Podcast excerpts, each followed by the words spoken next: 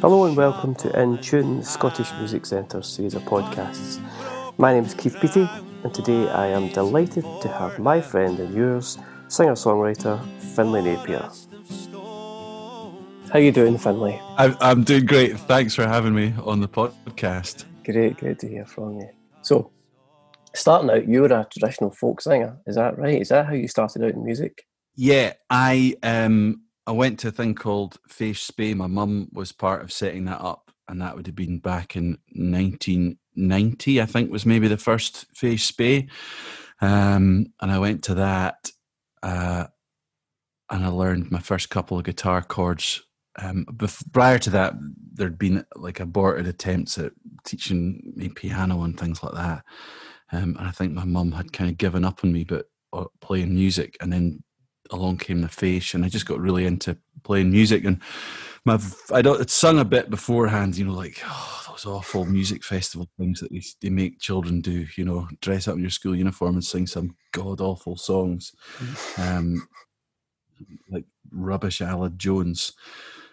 So I'd done that, which is enough to enough to put you off music for life. Actually, it's not enjoyable. I, it, it was not my thing. Um, but the great thing about the face was that I think I learned my first three guitar chords: um, G, D, and A, um, and that was me kind of off. And I started singing a little bit. I had a really great music teacher at school, a woman called Christine Jackson, mm-hmm. um, and she was incredibly encouraging as well. Um, and well, there was a school folk band. Uh, there was the fish once a year. There were whatever extra fish workshops that were going on throughout the year. Um, yeah, and I, I, was I was very lucky. I was I was very well supported, and also my mum would go and play at um, traditional music festivals like the TMSA festival in Keith, and through that, well, I guess what I found out was that music wasn't about sitting in a room um, bashing away at a piano playing music you don't like. It was people sharing, people sharing music, people enjoying themselves, having fun, um, you know, talking a load of nonsense mm-hmm. and hanging out. And that, and I realised that that was the thing that that drew me to it. Um, and in fact, my mum made an album in the kind of mid '90s. Um, up at Phil Cunningham's studio when he had a studio uh, up near Beauly. And uh, I remember going up, and it was like my first time in a recording studio. And I don't know if you've met Phil Cunningham, but it was just nonsense. Like for two days, there was just utter nonsense, and stuff was happening. Things were being recorded, but it was just nonsense. And I was like, "This is this is amazing. this is a job. Like you get to hang out, talk a load of old toot, play guitars, sing songs and stuff." And I, I that was, you know, I was in. Um, I was lucky, sort of later as the face sort of grew, I met a guy called Jim Hunter, who teaches guitar now up in um, up in Mallaig and, and around Lochaber. We I'm, I'm sure he was a music plus tutor or a mentor. Yeah, well, he was kind of became my mentor, um, and I mean his classic thing was we're sitting at a face after a lesson and I'm playing through my guitar chords and he was like, "Have you written a song?" And I was like, "No." He said, I should write a song. And then next time I saw him, he was like, Have you written a song? And I was like, Yeah, four. and he was like, All right, play me one. And I sort of started going through these songs. And he was like, um, You need a better guitar. Your guitar's crap, which was true. You need a better guitar and you need a, um, you should come to my house. I've bought this record digital, one of those all in one digital recording studios. Uh, workstation. Yeah, like one of them. So I went up to his house, me and my mate Graham Anderson, and we recorded four songs that I'd written, and yeah, I didn't really, I didn't really look back after that. And of course, you could submit the songs. I don't know if you could still do this, but at the time I was doing music, CSYS, English, and oh no, maybe I can't remember. Anyway, I was doing some kind of Highers or something, and I submitted the lyrics of my songs mm-hmm. for one thing. I submitted the artwork for another thing, and I submitted the um, and I submitted the music and lyrics together for my music portfolio. Yeah. So basically, you write a song, yeah. compile it into an album, do the artwork, and that is like that was I covered a whole load of a ah, whole package. Yeah, that's acceptable. Yeah, yeah, totally. And the joke is, of course, that's kind of what I do now. Mm-hmm. Do you know what I mean? It's really weird. It's kind of I've just taken that up up a level, you know. And I'm, but I, it was it was very useful. I mean, like I'm no I'm no artist or designer at all.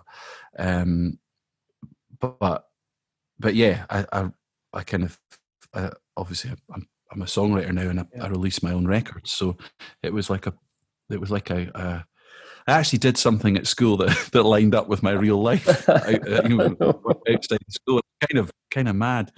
Yeah. Um, and if coming from that, from that was like primary school leading into secondary school, I'm guessing. Then uh, I remember a trip going through Blair Atholl with you in a car, and uh, and you mentioned which what could have been your first band or one of your bands with a beautiful name.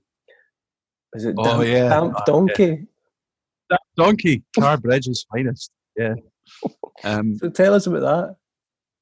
That was the first band, so that was kind of, well, that was amazing. We went up to there was the face had identified the fact that they were losing teenagers. So they got people from sort of, I don't know, eight years old up till about 12, and then the numbers just dropped, you know, and that was fine. But what's happened to these people that are kind of, you know, the, the, because it's open to 18 year olds, I think it still is. Um, so what's happened to the 14 to 18 year olds? Where have they gone? Why aren't they engaging with this anymore? So they organized this space um, in fort william. Um, i mean the people that were at that face it's ridiculous you know utterly ridiculous. Uh, i met, I think met rachel walker there. I met um, andrew stevenson. I shared a room with angus macphail who's now Skipinnish hmm. uh, well andrew and angus are Skipinnish i can't remember who else was there. I met this guy called martin mcdonald who I hit it off with, and Graham uh, Anderson, who was at school with, a brilliant electric guitar player. He plays with various bands down in Devon and Cornwall now. Um, plays mandolin and, and banjo, and obviously a brilliant electric guitar player. Um, Graham called me up about two weeks later and said, I think we should start a band. In fact, that was the first time that I ever sang in public to anybody. Right. Um, uh, and the tutors were Ishbel MacAskill, Jim Hunter, and Dougie Pincock of Centre for Excellence in Traditional Music. And I just remember Dougie, like, I, I, we were put into duos, and I was in a duo with this guy Martin McDonald, and I just remember like the chord on Martin's guitar ringing out in absolute silence, and thinking, "Oh dear!" Like that was awful. It was so bad. And then Dougie Pincock going, "Never play the Baran again." I was playing never playing it. And that, so that was, you know, and then everyone started clapping, and it was like, uh, and then Jim Hunter was like, you need to learn more chords on the guitar so you don't have to have a guitar player. Um, oh, it was brilliant. And that was a real confidence boost. Yeah. Um, I think at that, you know, the combination of that hanging out up at Phil's, um, you know, and that was probably the my undoing. Right. Do you know what I mean? It was like you're finished now. You never have a proper job. Uh, you're you're yeah. So the, from from that, then you moved down the road. You moved. What sort of sparked that? It was funny. My uh, I'd applied for all kinds of different things at university, um, and then my music teacher, who was also a, a, one of these, what do you call the teachers that help you again, help you choose what you're doing at ah, university? Guidance, guidance teacher. teacher. Yeah. My guidance teacher had failed to tell me, you know, despite the fact I was probably the only traditional Scots singer that had ever been at that school, failed to tell me that there was a degree in traditional Scots song at, at the at the RCS. Luckily, my music teacher picked up on it and said. Um, you should apply for this. Mm-hmm. Um, so I did, and I got in, and I was in the first year of the. Um, it's now the RCS. It was the RSAMD at the time. I was in the first year of their folk degree, which at that time was a BA in Scottish music. It didn't even have an honours. I didn't get an honours until after I left. Right. Um, I don't think I'd have got into honours anyway. Uh, um, aye, so I came down to Glasgow for that. So I moved from the banks of the river to the 14th floor of the Red Road Flats in Springburn, which was quite a culture shock. oh, I was going to ask you that. What was that like totally moving down? What was that like? It was so exciting. It was so exciting. Mm-hmm. Um, and I, yeah, I was really, really excited about it. I was really, I, would, I was really happy to be in Glasgow. I mean, I guess that probably did wear off eventually.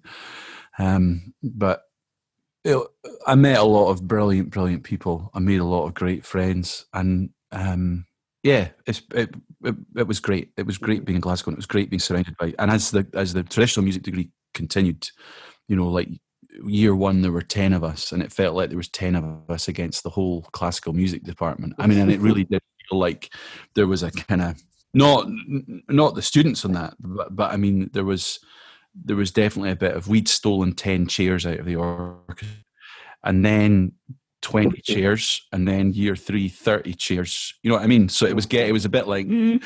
um, yeah. you could tell that there was that going on and there was things like this being mentioned um, but you know I think everybody in my year went on to to a career in music in some way, and that's from um, you know high school music teachers to um, to professional musicians and kind of everything in between. I don't really know. I don't really know if there's anybody that that didn't go on to do maybe one person right. out of that is amazing, isn't it? That's amazing. I think there's only one person out of the ten people in first year that although they just still play music. Mm-hmm. You know mm-hmm. what I mean? It's not mm-hmm. like they stop. So I think that's quite. I think that's quite impressive.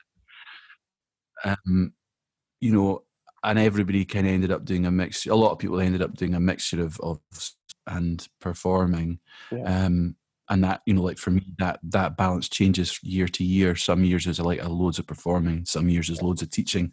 Um, and I guess that that kind of is is an echo of of what happened to me mm-hmm. when I was a teenager. You know, like the, the people that I worked with were were professional musicians that taught. Jim Hunter was the kind of the the support act for Runrig and various other bands that were touring through Germany and Holland and Denmark. I mean, huge tours.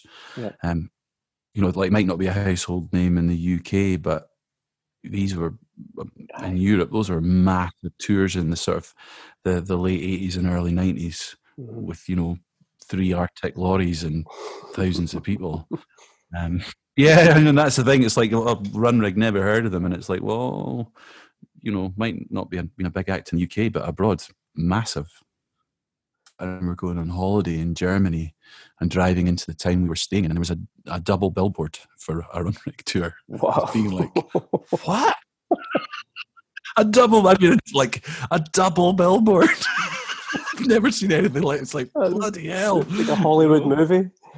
But yeah, and it's funny because yeah. you're. I, I, think even now my um my like perception of of I still get get tricked by the music press or like the the media surrounding music, and it's like there's loads of people making a great wee living you know, mm-hmm. yeah. maybe earning as much money as a primary school teacher or a bit more. You've got a mortgage and a car and you can go on holiday a couple of times a year you know or abroad once a year but maybe you can afford a, a holiday at home you know there's a lot of people that do that yeah. and then there's these bands and they're like never do anything in the uk and they're massive in like germany or whatever um, when we had back we we focused kind of on that we kind of focused on canada north america but old blind dogs did were doing really well but not in the whole of them like they were like West Coast. They're like a California. yeah, they do, and that was their big market. You know, right. playing huge festivals. You know, like what was Ali saying the other day? They were Ali play Ali Hutton plays pipes for them, and they did a gig with um was it Booker T? Wow, I think it was Booker T. Really? You know, so it was like dogs and Booker T and the MGs. I think it was Booker T.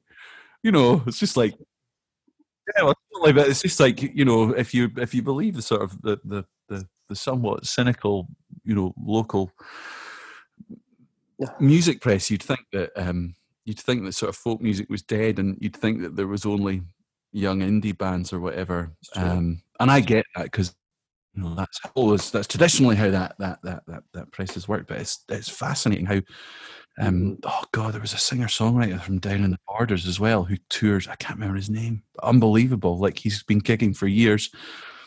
Probably wouldn't get arrested in Scotland, but you know, uh, out in out in Europe, it's just like constant. And he's like a fisherman. He goes away for a couple of months into Europe, comes back, hangs out in Scotland for a couple of months, and then off he goes again.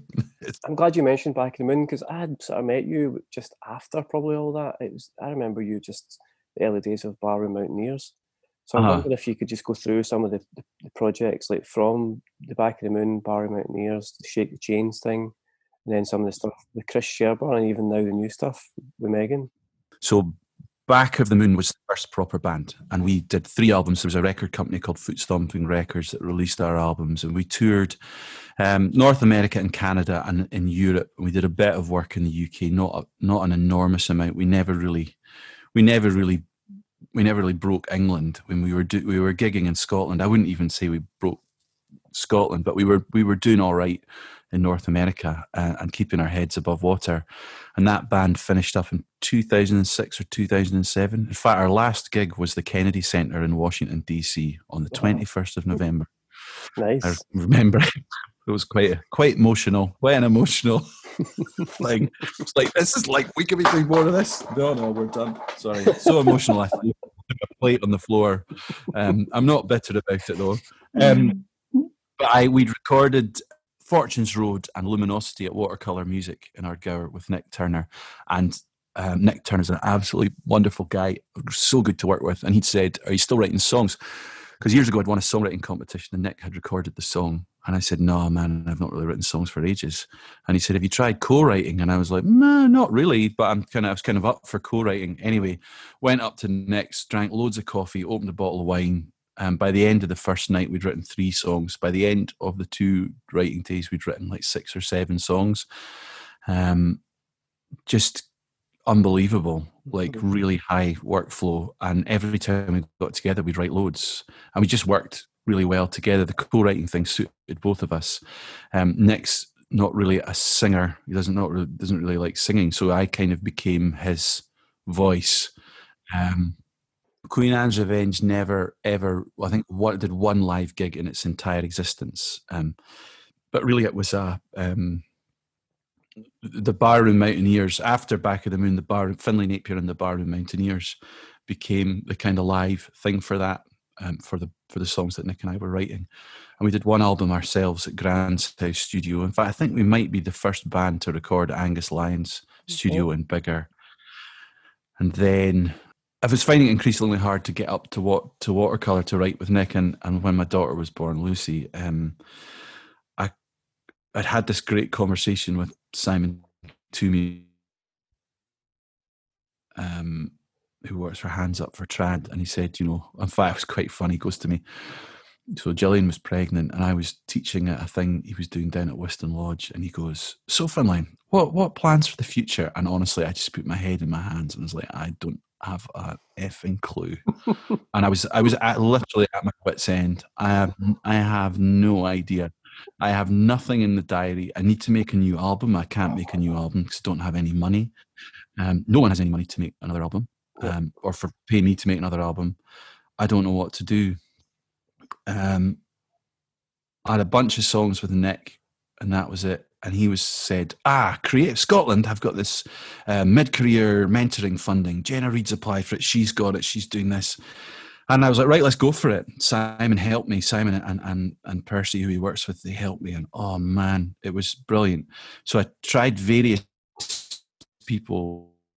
Funnily enough, the first person I tried to get was this bloke I met called Ciaran Gribbin, um, this Irish singer songwriter, and I really loved his. I, I, just hit it off with him the first time I met him, yeah. and I thought he'd be a really interesting person to write with. And he was doing top line stuff for um, uh, for various people, and I loved the idea of that. In fact, it's totally up my street. Kind of, kind of what I did quite a lot with Nick, where we would.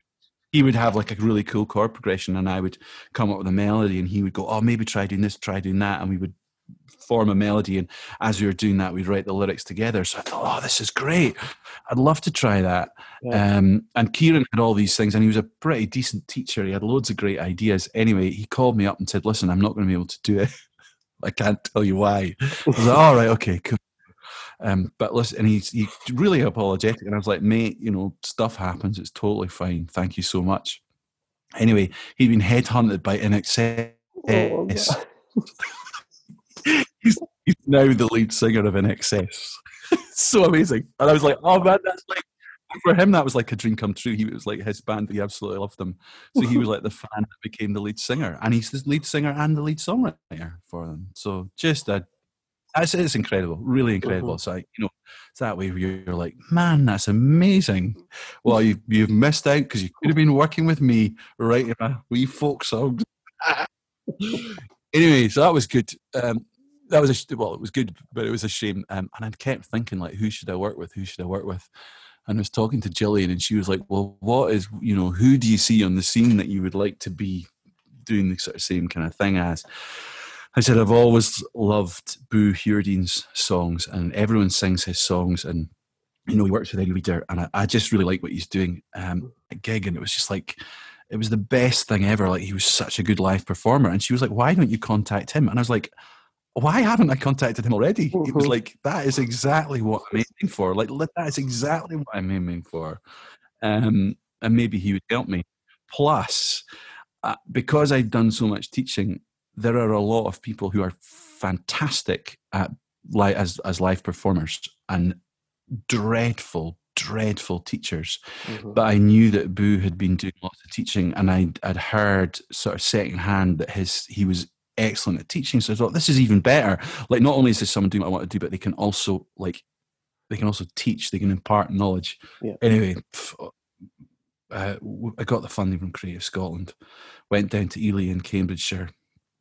Um, hooked up with Boo the first night, and we wrote after the last bell rings a song called Faye, and Hedy Lamarr was the lead track from the first track on VIP. Yeah, VIP yeah. That was that was the first night. Um, wow. There was one time he came up, he was up doing an Eddie tour, and he came and sat with me one afternoon. Um, carried a de- helped carry a desk up the stairs to my flat, and then we wrote "Man Who Sold New York," "Shame About George," "Rising Sun." No, we wrote five songs that afternoon. That's brilliant. Like, like half of half of VIP the album. Yeah, amazing. Got written. Yeah, so it was amazing. Like it was quite clear straight away that we worked together really, really well, and continue to do so. And he's actually moved just around the corner from me, um, pointing like literally just mm-hmm. there. Amazing. just wow. I'm pointing, which is rubbish on this podcast, but he yeah. does live two minutes from my house now. So, um, yeah, so it's really a really great thing, and um, and it led to all kinds of amazing stuff like supporting Eddie Reader on her UK tour. Yeah I remember one of my pals laughing, saying, "Go, you're gonna go and play. You're gonna go and do that. Are you? You'll be playing to all these old people."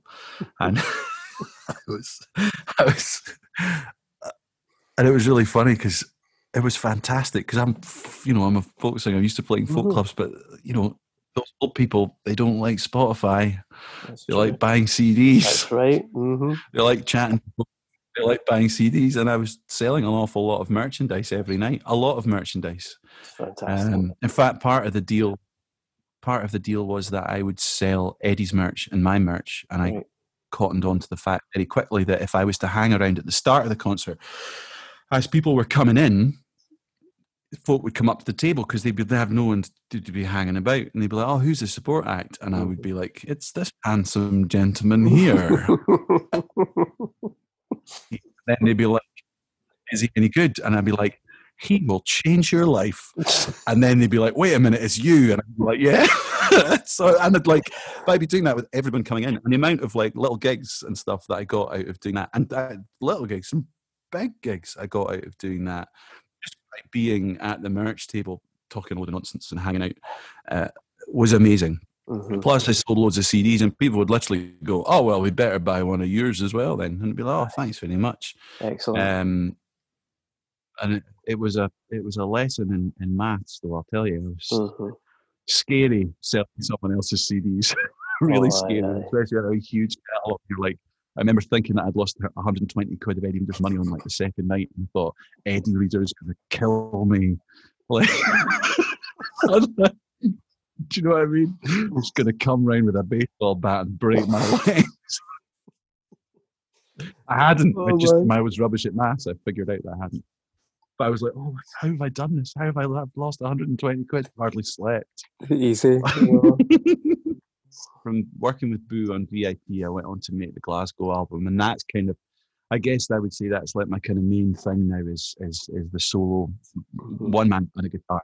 I did a stand up comedy course um, as well in the middle of that at, at Strathclyde and an evening class, which was really, really helpful for giving me like confidence with being the one person with the guitar and stuff. Because mm-hmm. um, that you can either just be like shoegaze, mm-hmm. stare at your feet, sing songs, or you can kind of go, well, I can make this more entertaining and figure out bits that happen in between songs or yeah. like and make it into a show and yeah. and um the stand-up course was really helpful with that I, uh-huh.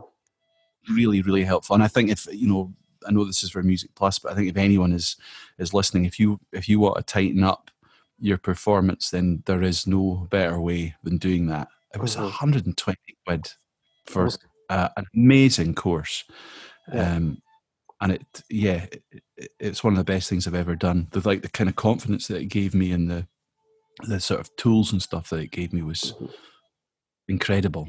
I was going to ask you about that. I was going to say like is, it, is that something we're going to see again is, is your comedy career? Well maybe one time well that's like back in school today yeah.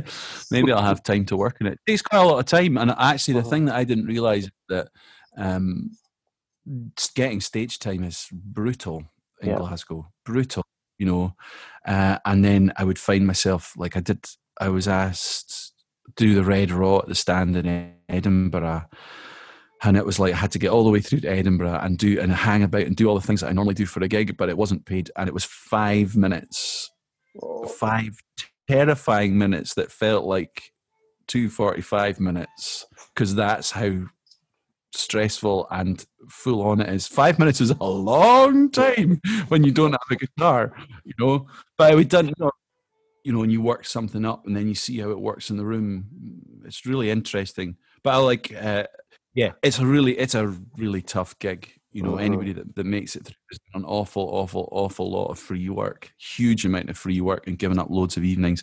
Uh, I, uh, um, I wish I'd had the, the the to do it when I was at before I had kids, actually, because I think if I had done that, it would have really, really made. Um, it, it would have been great because I actually could have had a, I could have had a proper go at it rather than a, a real sort of dip of my toe in the water. Is really all yeah. I did. I think um, yeah. it was so much fun. I met some brilliant people. Like um, the hanging out, talking a load of old toot was next level. so, see, um, see from from having Lucy, like, how did that? Lucy and now Florrie the dog, how has that sort of changed the way you manage your work? Like as a musician, touring musician, teacher, recording artist, like how does that how has that impacted what you do? The first thing that happened really was that I started saying no to things a lot more, mm-hmm. um, where I would have just said yes. Um, I started looking at how much money I was being paid um, for things and going, no, that's not worth it. And people say, oh yeah, you should come, you should go and play this festival, you should go and play that festival and stuff like that. And there was festivals we'd be in touch and they'd say, we'll give you twenty quid, you know, come and play on this stage at this time. And I would just be like, I'm really sorry, but I can't. I, I, I you know, exposure is not going to buy those nappies. no chance. no chance. Like exposure is not going to pay my mortgage. It's not mm-hmm. going to put diesel in my car. So unless you can put diesel in my car um, and make me a you know make me a reasonable offer, I'm can't afraid I can't leave the house. I just can't. Like, and that's the funny thing is because you feel guilty about it, and then it's like, no, no, I need looked after properly. Like I'm I'm an old man. so that's true. I, and I've got people, you know, I've got people looking you know looking out for me and mm-hmm. that rely on me. Yeah. So I can't be giving up two days of my life, sixty quid's worth of diesel, um, for for no money. Um, so yeah, there would be things like festivals and wee gigs and um, teaching commitments and things like that where I just had to say I'm sorry, but like I've done the maths and uh, this is, just isn't worth it. Mm-hmm. Um, yeah, and that's you know, I, I, probably didn't make myself any friends being like that, and I probably it may it may have it may have impacted my career. Well,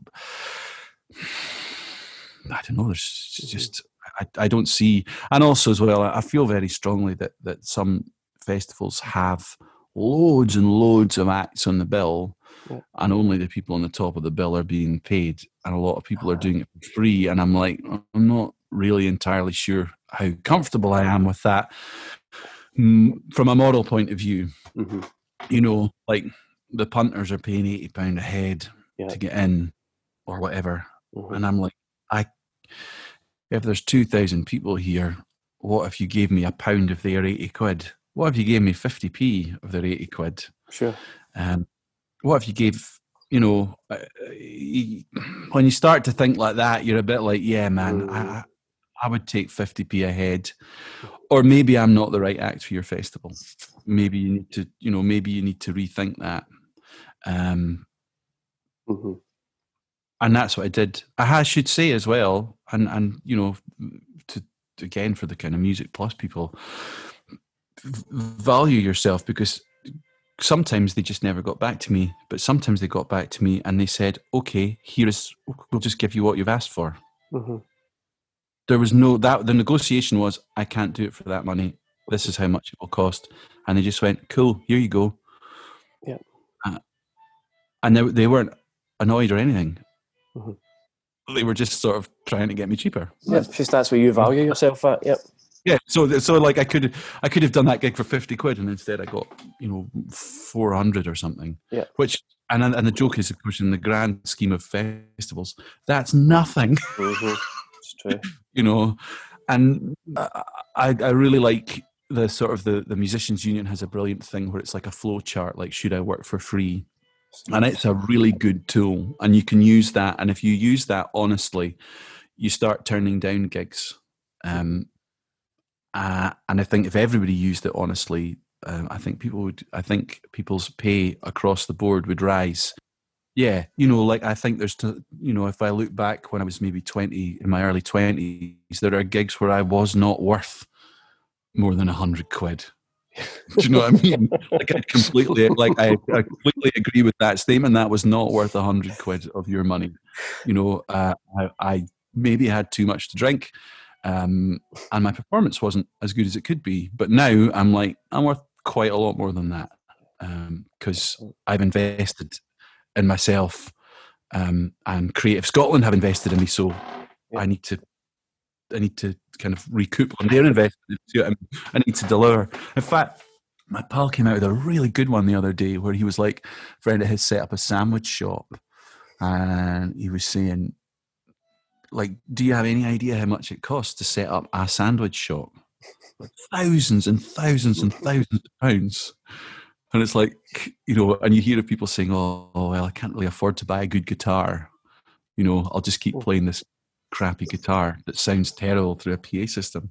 Yeah. And it's like the man on the road that's running the little sandwich shop has spent eight grand on a kitchen. You can afford to spend two grand on a guitar, which will last you 15 years if it's a really good one, um, and will up the production value of your show because you will sound better and look better. Um, and when you go in the studio, you will make a better recording in the studio because what you're putting in front of the microphone makes a better sound. Um, and I have been very guilty of not thinking that way, like investing in um, investing in my business um, and taking that seriously. It's taken me a long time to figure that out. I mean, I know I sound like a cold money man now. Um, I, I was once accused of that by a crazy person of being a you know, money grabbing um, business head, but actually, unfortunately, if you're like me and you're a kind of sole trader, you, you do have to ha- be able to have that head switched on. And I've spent an awful lot of my life sort of trying to run away from that. Mhm. Um, and I- and I think unfortunately that you know if you're a one man show like I am, then you need to be thinking about that, and you need to be thinking like I haven't, didn't have a five year plan until two years ago, and I'm two. Do you know what I mean? It's like uh, how did you how like no wonder things have been difficult. You've not had no game plan. Back Just to like, oh. maths. Back to that maths lesson. A five-year plan back with two years. Yeah, it's just like yeah, you need you, you, you kind of do need that rough a rough rough outline of what you're going. I'm going to do this album here. Oh, I'm releasing two albums in the same month. Well, that's a total waste of time. You know, it's like um like where is everything? If you look at your releases, where are all the releases? This single happens here, so maybe an EP a couple of months after that, maybe another single. Maybe where do I put out the the you know where's this album going to land? Yeah. We did quite an interesting thing with that ledger project that uh, I'm doing with my wife. You can probably hear her playing fiddle in the background. Uh-huh. Um, uh, and we didn't put it on Spotify Right. when we released the record. So only half of it is on Spotify as five singles, and, the, and then it'll be released. I think it's on the 11th of November. It comes out. It'll be its official release on streaming services. Right. Um, because I began to feel quite uncomfortable about hmm spending. I can't remember how much it cost, but quite a lot of money on making an album, and then not making any of it back, like any of it back. Yeah. Not you know, and people are like, "Oh yeah, but you make money back from gigs." Well, we're in lockdown. Know. Can't make money really make money back from from gigs, and you need to do quite a lot of gigs. If you have to pay people, you need to do quite a lot of gigs Yeah. to make it back. And I was kind of like, why can't we make albums by by selling records or having people like contribute Mhm. something? Um, so I, I I've been using Bandcamp, and it's amazing the the response to that, and just being absolutely upfront with people as well, and saying, look, I'm quite tight fisted. um, and I'm, I'm gonna I'm gonna ask the, the people that really want it. I'm gonna have to ask you to pay for it. Sure. Um, and you'll, if any, if you want it for free, you're just going to have to wait six months. And it's done great. it worked brilliantly. It really did work brilliantly. Um, and I would encourage anyone to do it. Can you? There was a, a, I remember being at a, a kind of music conference and them saying, "Oh, it'll, that'll never work. That idea. That's a silly idea." well, it worked, and if everybody else did it, it would work even better. Better. Um, and the nice thing was that people would um, would be like looking forward to it on Spotify, but what I thought I'd do is I'd just buy it on Bandcamp because I love it. Yeah. Um, I think as well, you've been quite a good champion of that. Like I remember even I can't remember which album it was, but it was like the very first, actually the very first crowdfunding thing that I actually paid into one of your albums. And I think it is that thing where you know if someone you love as an artist, if you can in some way contribute to that product being made or that piece of art being made, of course you're going to contribute to it because otherwise it won't get made. And being a fan of somebody's music, you can actually be a person that's- that's going to support that piece of art getting made. People will always do it. Um, you've been a big champion that even now through lockdown. You've been quite good on Patreon. I've seen you've been doing that. And yeah, the well. Patreon's been really nice. In fact, the Patreon has has been incredible. My friend Rebecca Loebe um, from Austin, I made an EP with Rebecca, but she gives stuff away on her her Patreon. Well, people pay every month, you know, um, and it's like oh, it's brilliant. It's just like people buy you a coffee once a month, and then you send them something to listen to or to look at, or um, taking over a, a, a the old Coyote studio where I made VIP, Yeah. um, along with Boo Hewerdine, Chris Drever, and Ewan Burton. So the four of us have taken over that space. Um, so we've got somewhere we can go and work. Um, and I wouldn't have been able to do to afford that, but because of Patreon, I can afford that. I can afford to have somebody mix and master my songs as well, which is amazing. Um, and then when it's finished, I'll be able to release that. The people on Patreon will get it for free, and um, everybody else will pay for it. But it's already paid for, so that I'm kind of I'm kind of in profit um, instantly. And then it's okay to put it on Spotify because I don't need to recoup any money. It's all kind of it's all been paid for already, and that's a, a unique situation to be in and a very exciting place for me because I'm always worried about finding time to, to to write. And now I have a place that I pay for, so I have to go there to make it worthwhile having that place. Um, and you know, it's like, what's the what's the best way to to write a song? Sit down and write a song. I know that's the same thing. If you invest in something, like you're talking about investing in your room, and, and that encourages you to go and write in it. And it's the same with the guitar. Like if you invest in something you love to play, there's, you're more likely to pick it up and play it, you know, rather than sit there. Oh, something you to totally. Yeah, and also, you know, a lot of these, a lot of the great, a lot of the great guitar makers as well. You know, you can pay in installments anyway. Mhm. You know, it's not like you have to find huge amounts of cash. Yeah. You can actually just pay it up, just like just like the guy with the sandwich shop paying for his kitchen. That's right.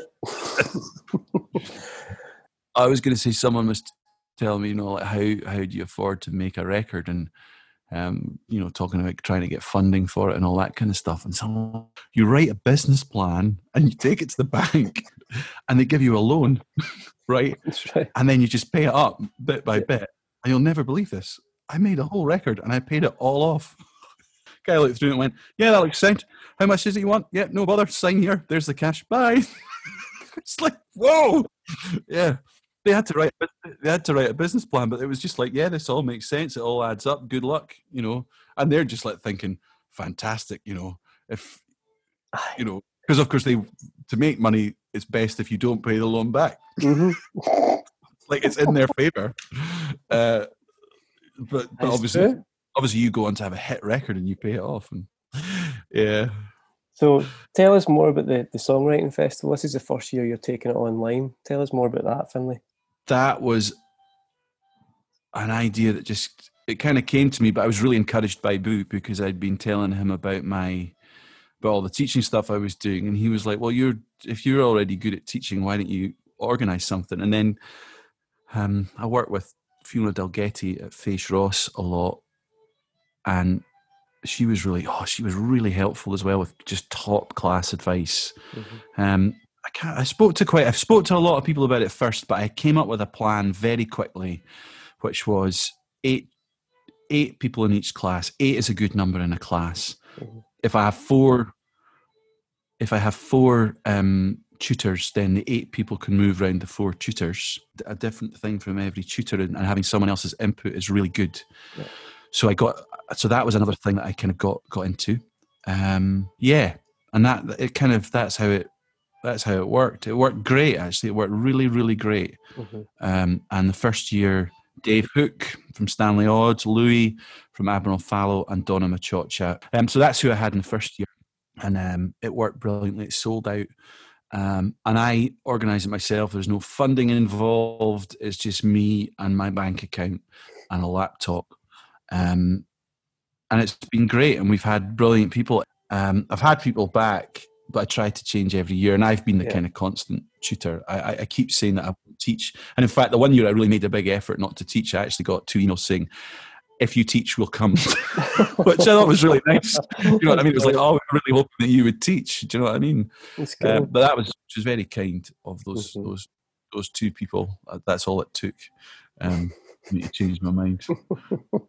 Uh, and I guess, I mean, the things I'm I'm really proud of it. Um, and and what it's done. And a lot of people have met on it and have co-written, and some of the songs have gone on to appear on albums and had radio plays. So something that started in a classroom at the songwriting festival has been like on radio too, which is brilliant. You know, and Radio Six actually, mm-hmm. yeah. So like some of the stuff has gone has really gone out there, um, uh, mm-hmm. and it's just a really nice atmosphere. A lot of people come back every year, and the the kind of big news this year is that the the gender balance like five years ago it was mostly men that mm-hmm. went to songwriting workshops everyone i ever went to the men way outnumbered the women well it's three to one uh, women to men at, at this year's songwriting festival.